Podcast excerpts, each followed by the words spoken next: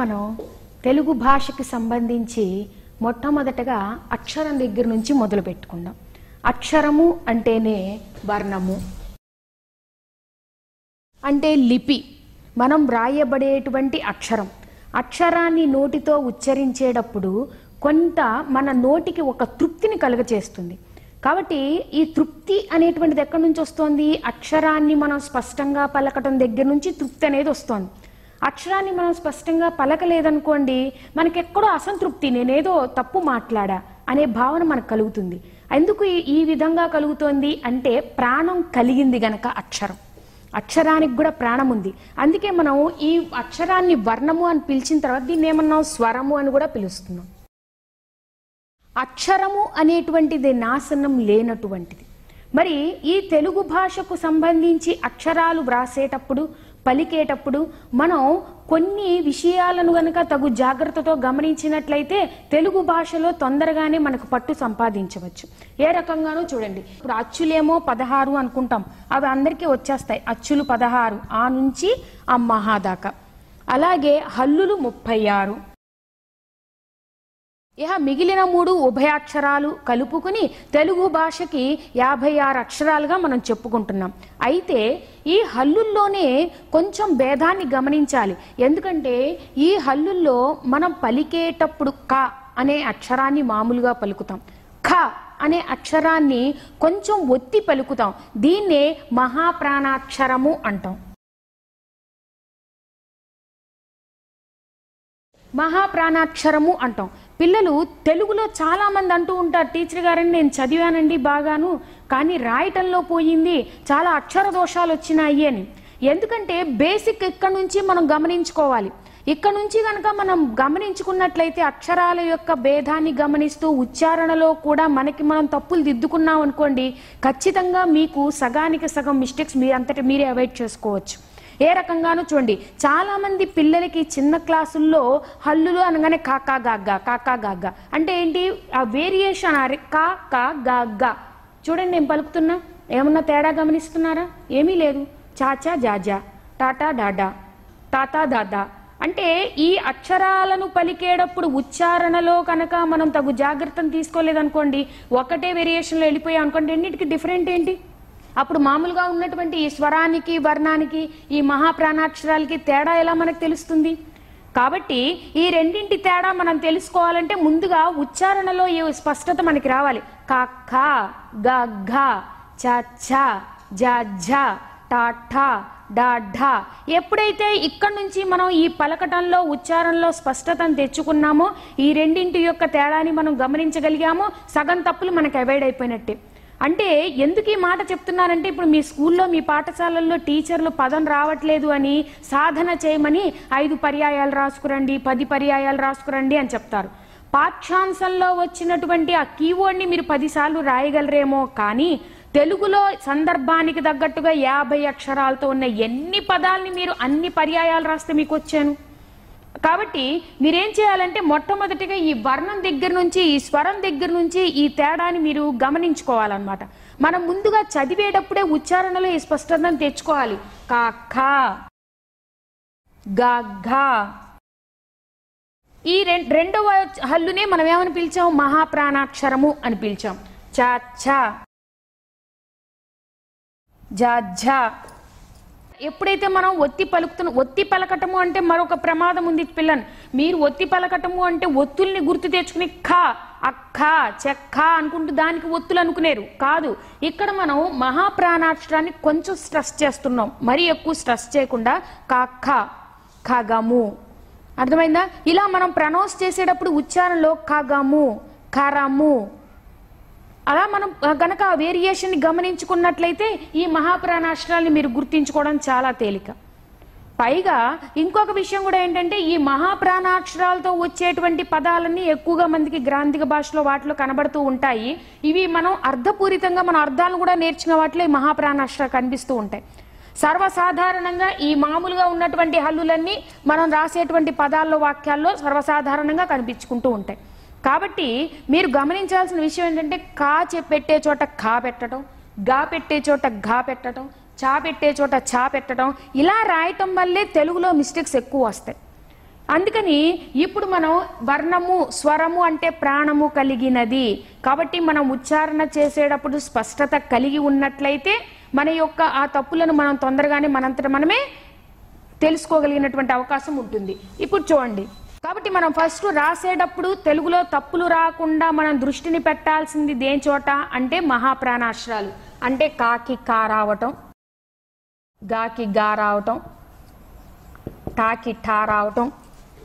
చాలామంది కంఠము అనగానే కంఠము అనేస్తారు. అంటే ప్రొనౌన్సియేషన్ మనం ఉచ్చారణ చేసేటప్పుడు కంఠము అన్నాం అనుకోండి పిల్లాడికి అదే నేర్పాం అనుకోండి అదే రాసేసుకుంటూ వెళ్ళిపోతాడు.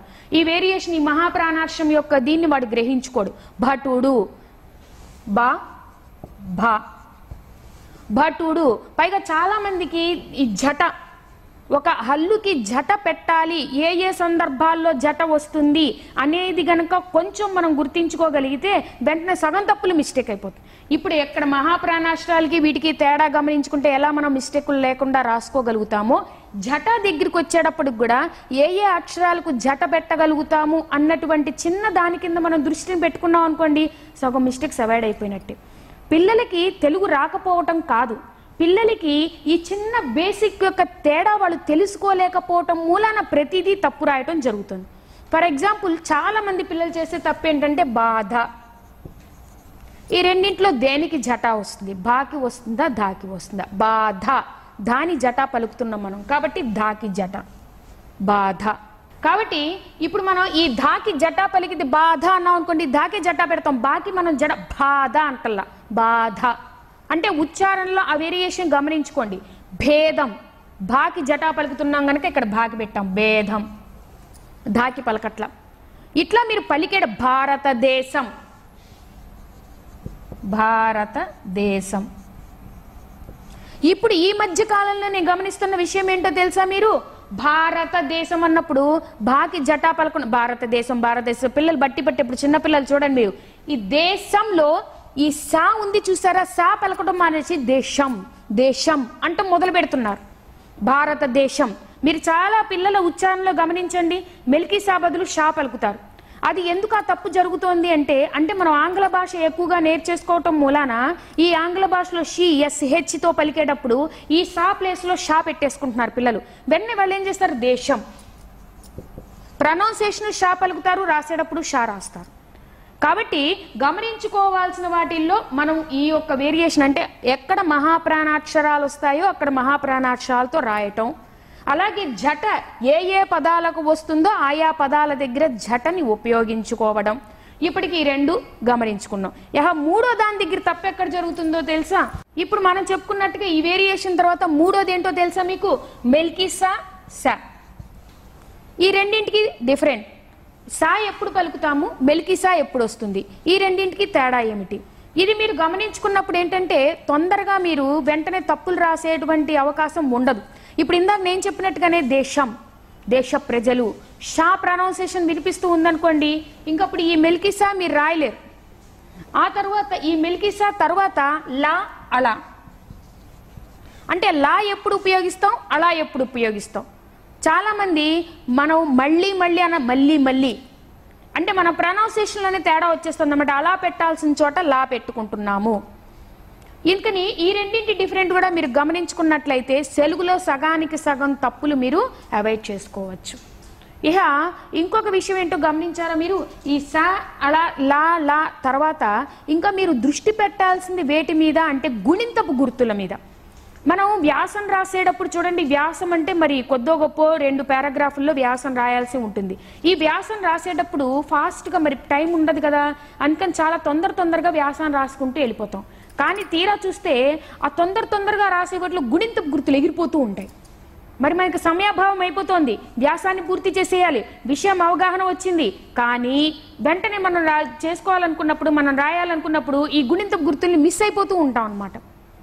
అందుకని ఈ విషయాన్ని కూడా మీరు దృష్టిలో పెట్టుకోవాలి. ఈ గుణింతపు గుర్తుల మీద ఇవన్నీ అయిపోయాక గుణింతపు గుర్తుల మీద దృష్టి పెట్టుకోవాలి. ఇప్పుడు ఈ గుణింతాలలో మనకి అన్ని గుణింతాలు తొందరగా దీర్ఘము గుడి గుడి దీర్ఘము కొమ్ము కొమ్ము దీర్ఘం ఇవన్నీ తొందరగా అన్ని హల్లులకి మనం పెట్టుకోవడమే. మీకు కూడా తెలుసు ఆ విషయం? కానీ కొంచెం మనం ఈ గుణింతపు గుర్తులు వచ్చినప్పుడు హల్లుల్లో కొన్నింటికి డిఫరెంట్ వస్తుంది. ఎలాగో చూడండి. పా గుణింతం అలాగే సా గుణింతం. తర్వాత మీరు పా రాసేటప్పుడు షా ప్లేస్లో ఫా పా ఈ పాకి వచ్చేటప్పటికి చూడండి పాకి ఇలా రాసి ఇక్కడ జటా పెట్టేస్తే ఫా అయిపోయింది. అవునా? మళ్ళీ అదే దీనిగా పా రాసి మీరు ఇక్కడ పెడితే షా అయిపోయింది. అంటే పా ప్లేస్లో ఫా రాసి లేదా షా రాసేటప్పుడు పా రాసి ఇలా ఈ చిన్న సింపుల్ సెన్స్ మీకు ఈ హల్లుల మధ్య ఉన్నటువంటి ఈ తేడాను గమనించుకోకపోవటం మూలాన ఒకదానికొకటి రాసేసి అక్షర దోషాలను మీరు తెచ్చుకుంటారు. రెండో విషయం. గుణింతాలలో ఈ మూడు అక్షరాలు మా రాసేటప్పుడు సా అక్షరం వచ్చేటప్పుడు కొంచెం గుణింతాల్లో తేడా గమనించుకోండి. ఎక్కడ ప్లేస్లో అంటే దీర్ఘం వచ్చే చోట. చూడండి. ఈ దీర్ఘం వచ్చేటువంటి చోట పాకి పైకి దాకా తీసుకొచ్చి దీర్ఘం పెడతాం. పా. అలాగే ఫాని పైకి దాకా తీసుకొచ్చి ఫా. తర్వాత షాని పైకి దాకా తీసుకొచ్చి షా. సాకు వచ్చేటప్పటికి మళ్ళీ సాని కూడా సా అక్షరాన్ని కూడా పైకి దాకా వస్తుంది. సా. అంటే ఈ గుణింతపు గుర్తులన్నీ ఒకెత్తు. ఈ అక్షరాలకు ఈ గుణింతపు గుర్తులు ఒకెత్తు. అందుకని మీరు అన్ని అక్షరాలకి ఇచ్చినట్టుగానే చాలామంది ఏం చేస్తారు? పారాసేసి ఇట్లా దీర్ఘం పెట్టేస్తారు.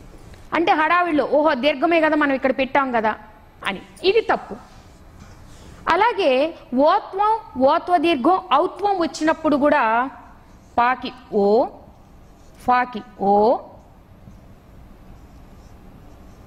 షో.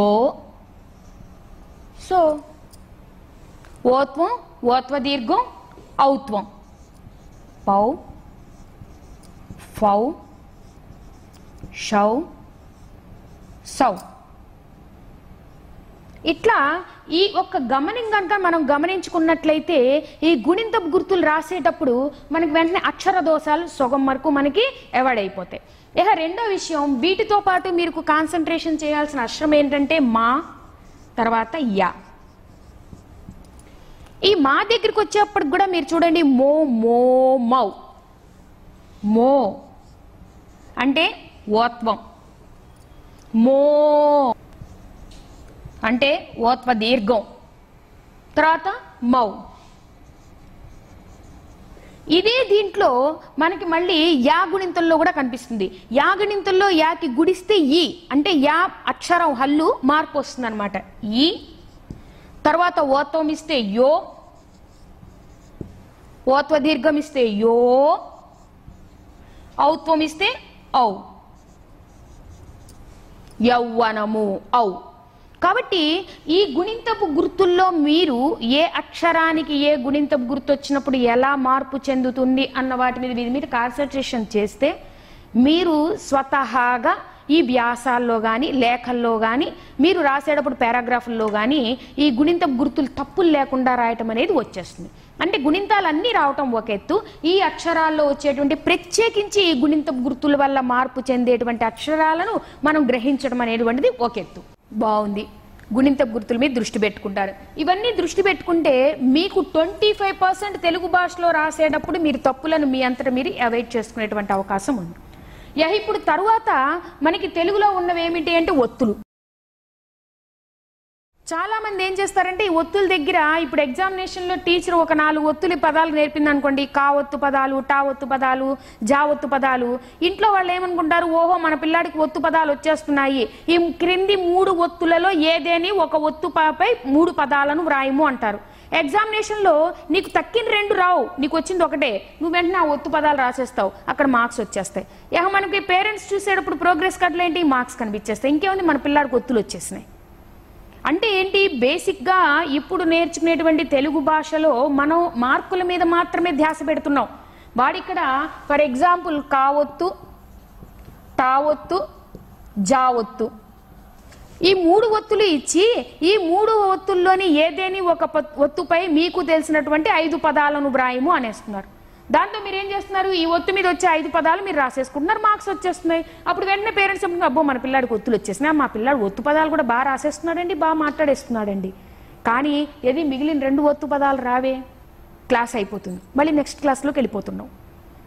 మనము ఈ ఫాస్ట్ జనరేషన్లో భాష మీద పట్టు లేకుండా ఇలా ఫాస్ట్ వెళ్ళిపోవటం మూలానే ఈ నైన్త్ టెన్త్ క్లాసుల్లోకి వచ్చేప్పటికి ఏమైందంటే ఈ బేసిక్ మీద కాన్సన్ట్రేషన్ లేక అన్నీ తప్పులే అక్షర దోషాలే. వెంటనే అక్కడ టీచర్ అక్షర దోష. అదేంటి మా వాడు చిన్నప్పుడు ఎయిటీకి ఎయిటీ వస్తాయండి. నైంటీ పర్సెంట్ స్టూడెంట్ యాక్చువల్గా వాడు సిక్స్త్ సెవెంత్లో నైంటీ పర్సెంట్ వచ్చినాయండి. మరి ఏంటో ఎయిత్కి వచ్చేటప్పటికి తగ్గిపోయినాయి. ఎందుకు తగ్గుతాయి? సిక్స్త్ సెవెంత్లో రాసేటువంటి విధానం ఎనిమిది తొమ్మిది పది తరగతుల్లో రాసేటువంటి విధానం ఒకలానే ఉంటుందా? ఫోర్త్ ఫిఫ్త్లో రాసేటువంటి విధానం సిక్స్త్ సెవెంత్లో రాసే విధానం ఒకే విధానంగా ఉంటుందా? ఉండదు. కాబట్టి మనం నేర్చుకునేటప్పుడు ముందే ఇక్కడ జాగ్రత్త పడ్డాం అనుకోండి ప్రతి అక్షరం ఒత్తు. సరే నీకు ఎగ్జామినేషన్లో ఒక్కొత్తే నువ్వు రాయాలి. ఏది? నాకు రెండు ఒత్తులు రాసి చూపించు. ఇప్పుడు ఇంటి దగ్గర నాకు ఈ రెండు రాసి చూపించేసి. అంటే ఆ ఒత్తులన్నీ కనుక ఖచ్చితంగా మీరు కనుక గ్రహించుకుని రాయగలిగితే పెద్ద క్లాసుల్లో తప్పులు రావు. ఇక్కడ జరిగే తప్పులు రిపీటు పెద్ద క్లాసుల్లో మనకు కనబడుతూ ఉంటుంది. చూడండి ఏ రకంగాను. యాక్చువల్గా మనకి ఒత్తులు మూడు రకాలు. మొదట ఏమిటి? ఎటువంటి ఒత్తులో ఎటువంటి మార్పు లేకుండా ఒక అక్షరం కింద అదే అక్షరం రావడాన్ని ఒత్తు అంటాం. దాన్నే ద్విత్వాక్షరము అని కూడా మనం పలుకుతున్నాం. అవునా? చూడండి. కాకి కా. ఎటువంటి మార్పు ఉండదు.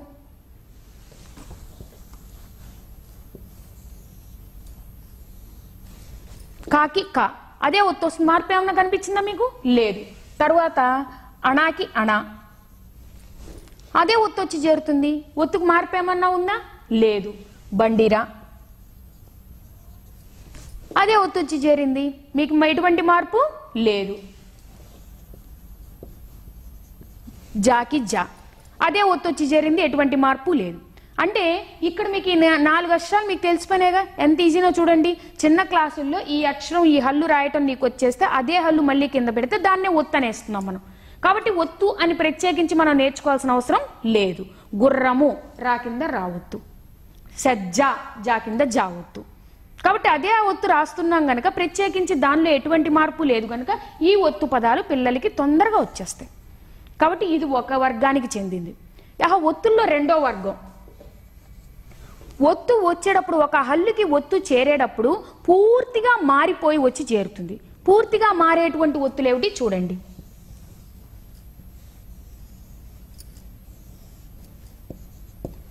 కా కార్చడానికి ఒత్తు పూర్తిగా మారిందా లేదా? కాబట్టి కాకి కావొత్తే కాదు కావొత్తు అని చెప్తున్నప్పుడు ఈ ఒత్తును మనం పూర్తిగా మారిపోయింది. అలాగే లా అలాగే మా తర్వాత నా తర్వాత యా తర్వాత వా. ఇట్లా మీకు ఒత్తులు పూర్తిగా మారిపోయేవి వేరేవి. ఒత్తులు మారకుండా వచ్చేవి ఇవి. ఇవేమో ఒత్తులు పూర్తిగా మారిపోయినాయి అక్షరాలకి. కాబట్టి వీటికి ప్రత్యేకించి కాన్సన్ట్రేషన్ చేయాలి. వీటికి ప్రత్యేకించి కాన్సన్ చిన్నపిల్లల దాంట్లో కాన్సన్ట్రేషన్ చేస్తే సగం తప్పులు పెద్ద క్లాసుల్లో మనం వెంటనే అవాయిడ్ చేసేసుకోవచ్చు. అదే బేసిక్లో మీకు ఈ ఒత్తుల యొక్క డిఫరెంట్ తెలియలేదు అనుకోండి తెలుసుకోలేకపోయారంటే ఈ ప్రభావం పెద్ద క్లాసుల్లో కనబడుతుంది. పిల్లవాడు గనక కింది క్లాసుల్లో సరిగ్గా చదవకపోతే వారి కెరీర్ పాడైపోతుంది పర్సెంట్రాజ్ అని ఎలా అయితే తల్లిదండ్రులు బాధపడుతున్నారో అలాగే తెలుగు భాష మీద పట్టు కావాలి అంటే ఈ రకంగా బేసిక్ మీద కాన్సన్ట్రేషన్ చేయాలి పిల్లలు నేర్చుకునేవాడికి చిన్న పెద్ద తేడా లేదు. మీకు తెలుసో తెలీదో నేను కూడా ఇప్పటికి చాలా నేర్చుకుంటూనే ఉన్నా. అసలు ఉపాధ్యాయుడు అంటేనే నిరంతర విద్యార్థి. మీరు ఒక క్లాస్ పూర్తయిపోగానే ఒక తెలుగు టెక్స్ట్ బుక్ అయిపోగానే తీసేసి చక్క పచ్చిమిరపకాయల బజ్జీలు వాడికి ఇచ్చేసిన క్లాస్ అయిపోయింది ఓహో అని ఊరంతా దండోరా వేసేసుకుంటారు. మాకు అదే క్లాసు పది సంవత్సరాలు చెప్పినా మళ్ళీ పది సంవత్సరాల్లో వచ్చేటువంటి ప్రతి సంవత్సరం వచ్చేటువంటి విద్యార్థి ఏ ప్రశ్న వేస్తాడో తెలియదు కాబట్టి చెప్పిన పాఠమే చెప్తున్నప్పటికీ అందులో ఇంకా కొత్త కొత్త పద్ధతులు మేము శోధించాల్సి వస్తుంది. అలా కొత్త పద్ధతులు శోధించేటప్పుడు అనేక పుస్తకాలను మేము చదవాల్సి వస్తుంది. మీరు చదివేది ఒకటే పుస్తకం ఆ ఒక్క పుస్తకం బోధించడం మేము పది పుస్తకాలు చదువుతూ ఉంటాం. కాబట్టి మీరు విద్యార్థిగా మీరు కెరీర్ ఇక్కడ చదివేసి వెళ్ళిపోతారు. మేము నిరంతర విద్యార్థులు అన్ని చదువుతూనే ఉంటాం. లైఫ్ లాంగ్ చదువుతూనే ఉంటాం. మనిషికి అసలు చదువు వచ్చేసింది పూర్తయిపోయింది అంటానికి ఆస్కారం లేదు. ఆకాశానికి భూమికి ఎట్లా హద్దులు లేవో చదువుకు కూడా స్టాప్ అనేది లేదు. ఎంతకీ మనం వచ్చిన జ్ఞానం ఎంత అనుకుంటున్నారు? ఏదో బ్రహ్మాండంగా మనం చెప్పేసుకుని మనం గొప్ప పండితులం అనుకుంటారేమో. ఏం కాదు మనం గొప్ప పండితులం కాదు. మనకి తెలిసింది ఇసుక రేణువులో ఒక్కటి. ఏది? ఆ ఇసుక దగ్గరికి మిమ్మల్ని తీసుకెళ్ళి నేను బీచ్ దగ్గర తీసుకెళ్ళి ఇసుక దగ్గర తీసుకెళ్ళి ఊరే ఎందులో ఇసుక రేణువులు ఏరంటారా అంటే ఏరగలరా? ఎన్ని ఏరతారు మీరు? ఓ ఇసుకలో మొత్తం చే- చేయి అంతా తీసేసుకుని ఇట్లా పెట్టేసుకుని మొత్తం ఇసుక అంతా కింద కారిపోతే ఏం మిగులుతుంది మీ చేతిలో? మీ చవట ఏదన్నా ఉంటే ఆ చవటకి అంటినటువంటి ఒక ఇసుక రేణు ఒక్కటి కనిపిస్తుంది అందులో అంతే. కాబట్టి మనకు తెలిసింది చాలా తక్కువ తెలియాల్సింది చాలా ఎక్కువ. మరి అందులో తెలుసుకోవాల్సి వచ్చినప్పుడు మరి ఈ మాత్రం మీరు కాన్సన్ట్రేషన్గా ఈ యొక్క భేదాన్ని మీరు గుర్తించినట్లయితే మనిషికి మనం అసలు తప్పులే చెయ్యం. అక్షర దోషాలే రావు. అంటే గుణింత గుర్తుల తర్వాత మీరు దృష్టి పెట్టాల్సింది ఇవి ఇక వీటి తర్వాత మూడో వర్గానికి చెందిన ఒత్తులు ఉన్నాయి ఈ ఒత్తులే తలకట్టు తీసివేయగా ఏర్పడేటువంటి ఒత్తులు. వీటికి కూడా పెద్దగా కష్టపడక్కర్లే. ఎందుకని? ఒక హల్లు రాసి హల్లుకి తలకట్టు తీసేస్తే మనకు ఒత్తి ఏర్పడిపోతుంది. ఏ రకంగా చూడండి. గా. గాకి తలకట్టు తీసేయండి. గా చా. చాకి తలకట్టు తీసేయండి. చా ఇలా తలకట్టు తీయగా ఏర్పడేటువంటి ఒత్తులు మిగిలిన హల్లులన్నీ. అంటే మనం ఏంటి? ఈ హల్లుల్లో ఉన్నటువంటి ముప్పై ఆరు హల్లుల్లో ఉన్నటువంటి వాటిని మనం డివైడ్ చేసేసుకున్నాం. అంటే ఎటువంటి మార్పులు లేని ఒత్తులతో వచ్చేటువంటి హల్లులెన్ని? పూర్తిగా మార్పు చెంది వచ్చేటువంటి హల్లులెన్ని? తలకట్టు తీసివేయగా ఏర్పడేటువంటి హల్లులెన్ని అనే ఉద్దేశంతో మనం ఇక్కడికి నేర్చేసుకున్నాం. దాంతో ఏమైపోయింది? భాష మీద సగం పట్టు వచ్చినట్టే మనం మిస్టేక్స్ రాయక్కర్లా. తప్పులు చేయం అక్షర దోషాలు రావు. ఈ కాన్సన్ట్రేషన్ కనుక మీ దగ్గర ఉండి ఉన్నట్లయితే తప్పు లేదు. ఇప్పుడు మీరు తొమ్మిదో తరగతి చదువుతున్నా పదో తరగతి చదువుతున్నా మళ్ళీ బేసిక్కి రండి. ఒక్కసారి మననం చేసుకోండి. తప్పు లేదు. మనం మననం చేసుకుని మళ్ళీ మనం నేర్చుకుని మళ్ళీ రాసుకుంటే తప్పు లేకుండా రాయటం అనేటువంటిది రావాలి అంత మటుకే. కాబట్టి ఎప్పటికైనా సరే ఈ బేసిక్ నాలెడ్జ్ అంటే కనీసపు జ్ఞానం అనేటువంటిది మన మైండ్లో ఎప్పుడూ ఉండాలి. ఏ ఇది అయిపోయింది ఈ రకంగా మనకు ఒత్తులు కూడా వచ్చేసినాయి. ఇప్పుడు వచ్చిన తర్వాత తిరిగి మీరు దేని మీద కాన్సన్ట్రేషన్ చేయాలి? ఆ టీచర్ నాకు హల్లులంటే ఎంతో తెలిసిపోయింది అచ్చులు తెలిసిపోయినాయి. అలాగే నాకు గుణింత గుర్తులు తెలిసిపోయినాయి తర్వాత ఒత్తులు తెలిసిపోయినాయి. నాకు ఇంకా భాష వచ్చేసినట్టే. ఇప్పుడు మనం కాన్సన్ట్రేషన్ చేయాల్సింది ఈ వాక్య నిర్మాణం మీద.